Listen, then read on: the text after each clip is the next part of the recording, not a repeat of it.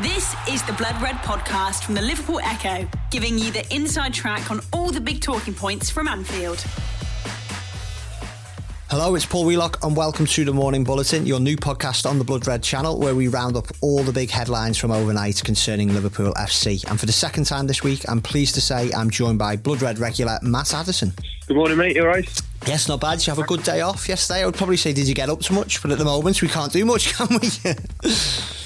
no, very much uh, staying in the flat. But uh, yeah, I managed to get out for a run, which was quite nice, just to, to get a bit of uh, fresh air at this, at this moment in time. Is, uh, I think you, you take that for granted most of the time, but certainly enjoyed that yesterday. Yeah, spot on advice there, mate. You've just got to get out. You do have to get out when you can.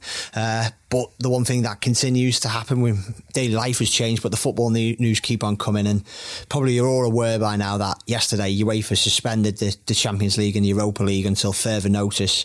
Uh, and given they were knocked out at the last 16 stage by Atletico Madrid last month, you would not think that affected Liverpool too much. But our, actually, our chief LFC writer, Ian Doyle, says it very much does. Yes, certainly. I think most people would have had uh, an eye on that just as, as a, a, big football story, really. The Champions League and the Europa League, of course, as well.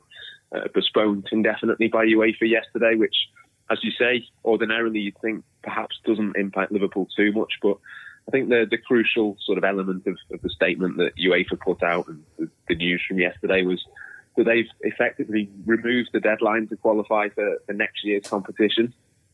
Of course, Liverpool already qualified. I think they, they qualified as, as early as the end of December or, or start of January. so far ahead in, in the Premier League they were at that time. But uh, of course, nobody else in the Premier League had, had, mathematically qualified for next season. So effectively, what this means is that the leagues can can take their time. There's there's no rush to to finish and decide these Champions League spots. So even though Liverpool are out of this season's competition, already guaranteed to be in next next season's as well. I mean, it just means that you know, looking ahead to tomorrow's Premier League meeting, it, it, there's a good chance that the Premier League now can say, well, we don't need to, to rush back. We can take our time, and, and, that, of course, means that it gives Liverpool an extra, you know, sort of, sort of boost, if you like, in terms of getting their fixtures finished. Obviously, a few games left to play, in which very, very likely they will will win the Premier League title. So, I think yeah, uh, as Ian Doyle wrote yesterday, I think it's it's a, a, big step for UEFA to have taken ahead of this Premier League meeting, and hopefully we'll find out tomorrow that, the Premier League can be suspended indefinitely because that just means that we can sort of continue to to gather the facts, make sure that the right decision is made, and I know there's been several shouts that, that we've covered. I think we, we spoke about it on the podcast on Tuesday, and we've, we've certainly spoken about it in the past as well of, of people wanting this season to be voided. Obviously, Harry Kane being the, the most recent one to, to suggest that possibility. And, you know, no Liverpool fan wants that to be the case. And, and this is sort of a step to make sure that that doesn't happen. Most definitely. And it does feel like we're reaching the kind of point where the Premier League do follow suit, as you say there. It, it, it, it's almost, it's, it's difficult, isn't it? Because health and safety and of ourselves and friends, family, loved ones is the most important thing. But at the same time, the Premier League is like any other business and they do have to have plans in place for when it eventually returns. But it just feels by saying, listen, it's coming back. The season will be played, but we're not putting a date on it. Almost ends all that speculation that we've been talking about. Yeah, definitely. I think it, it's so so important that the season gets finished, and the fact that UEFA have sort of put this protocol in place. It, to be honest, it wasn't something that I thought about and, and, considered when when thinking about the Premier League meeting. It was only once it, it was made uh, public yesterday that that was a decision they'd taken. You sort of consider that as being one of the factors, and yeah, I'm sure it would have been welcome news for Liverpool and, and one or two other Premier League clubs as well. I mean you think of the likes of Sheffield United who are still in contention for next year's competition. It's not just a boost for Liverpool; it, it's a boost for, for, Sheffield United, for Wolves, for for any of those teams that sort of on the verge of, of potentially getting into the European places. And you know, it, as much as it would have been a disaster for Liverpool if if the season had been voided, I mean.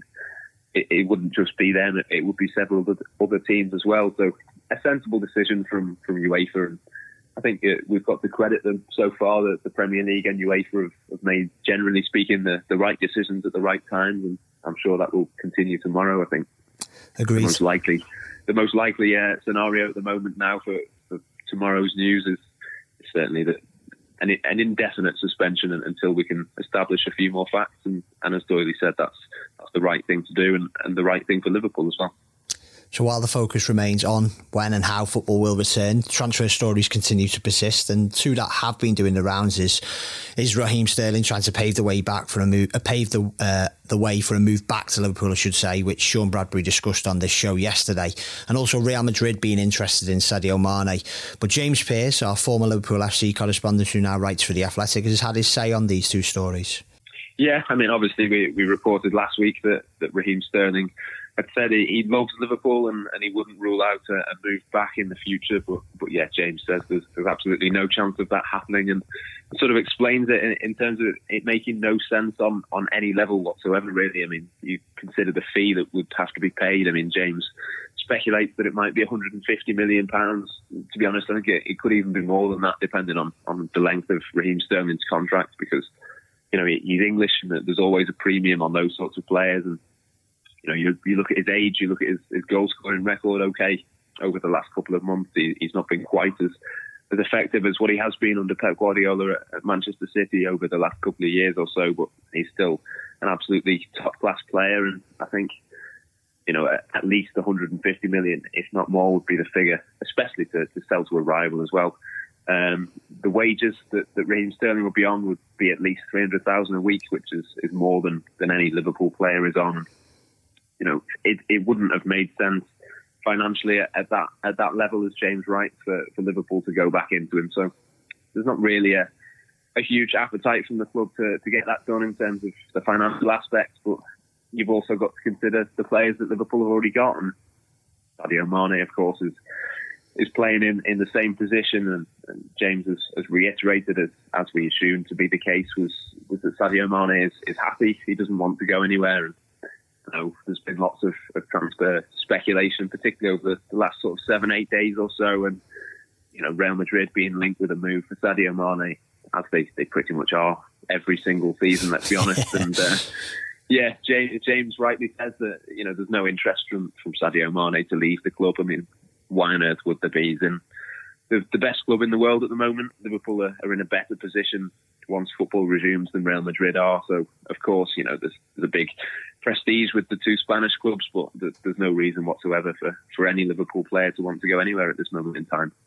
Completely agree. Yeah, it does seem farcical to even contemplate Liverpool selling Mane when he's in the prime of his career. But uh, I suppose if they if they did, you can bet they'd make a huge profit on the player. I think it was thirty four million pounds he signed from Southampton nearly four years ago now. And, and there's another story on the Liverpool Echo's website written by David Dubas Fisher and Connor Dunn that underlines why the Reds are a bit of transfer market masters. I think they call it, and, and, and fair and fair enough to say.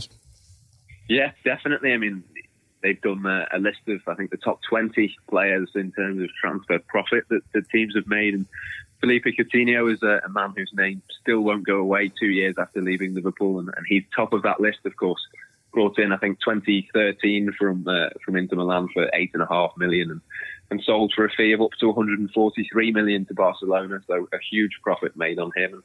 He's certainly not the only one as well you think of Luis Suarez, Liverpool made a, huge profit on him. I think they maybe tripled or quadrupled their, their value on him. And, and Raheem Sterling as well, of course, we've already spoken about him, but brought in as a, a youth team player, sold for about 49, 50 million pounds. So, yeah, Liverpool have a, a huge track record of, of bringing in players cheaply, you know, bringing them in either when they're young or, or maybe when they've had a, a difficult spell in their career, but you know that they're going to turn that around. And you know, the Liverpool get the most out of them on the pitch in terms of, you know, getting these players to the top level. Of course, if you've got the likes of Coutinho or Suarez or Sterling at their peak, Liverpool have, have benefited from that in a footballing sense, but also in a financial sense too, because you can sell these players on and, and continue doing that process. And we've seen that so many times with Liverpool. They buy players where you know, potentially other teams wouldn't necessarily be looking at them. You think of the likes of Andy Robertson, I think is probably the prime example of,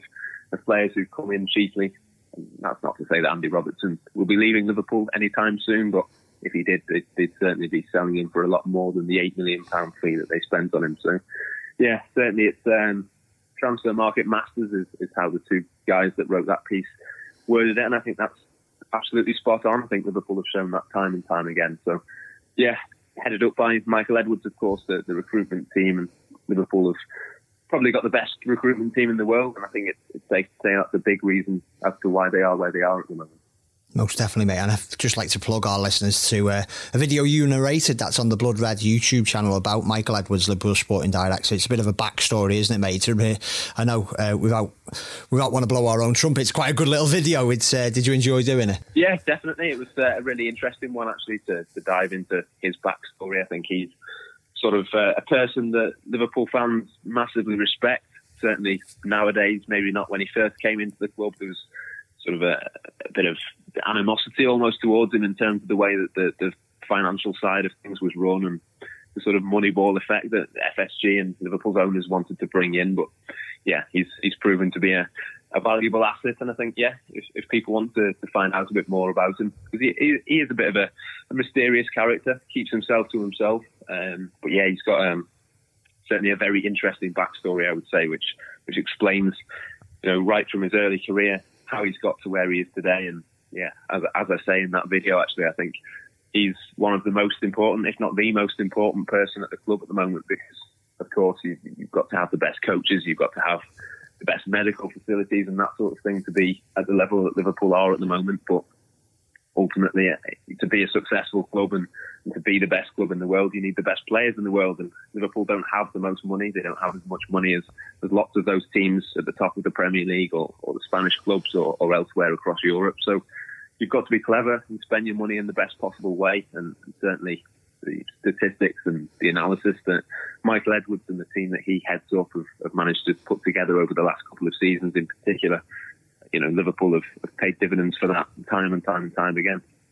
So it is on the Blood Red YouTube channel where you'll find that video, and you'll also find the latest Analysing Anfield podcast there, where Josh Williams and David Alexander Hughes discuss players who could replace Sadio Mane, Roberto Firmino, and Mohamed Salah in the future. And uh, one such player is Timo Werner.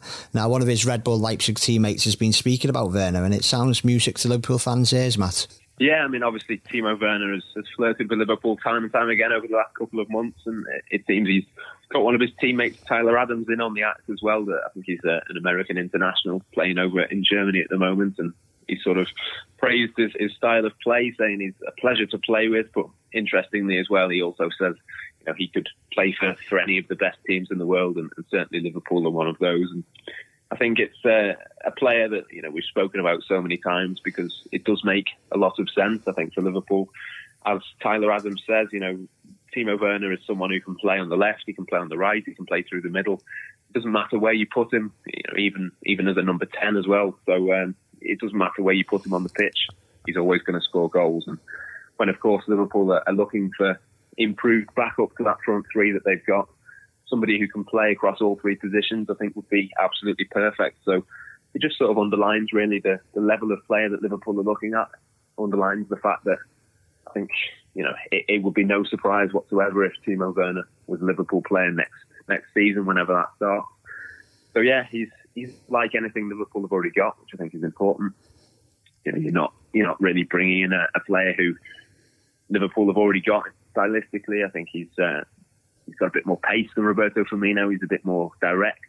Um, and then, of course, when you put him out wide, he can he can do the job that, that Salah and Mane do, but he's a slightly different player as well. So it would give Liverpool an extra option. I think certainly a better option than, than the fourth choice attacker that they've got at the moment in Divock Origi. And you know, Takumi Minamino is there as well, but I think certainly from, from what I've seen and, and, from these comments as well, you, you get the idea that Timo Werner would be a big upgrade for Liverpool and obviously that deadline for, for his reported release clause expiring is, is getting closer. So I'd imagine that if Liverpool are going to make a move, despite obviously the, the impact on the transfer window that, that coronavirus has had, I think you know we can expect to, to hear a little bit more about that potential transfer in the next couple of weeks. And if it is going to happen, it, it sounds like it could be could be one that gets done in, in the next month or so.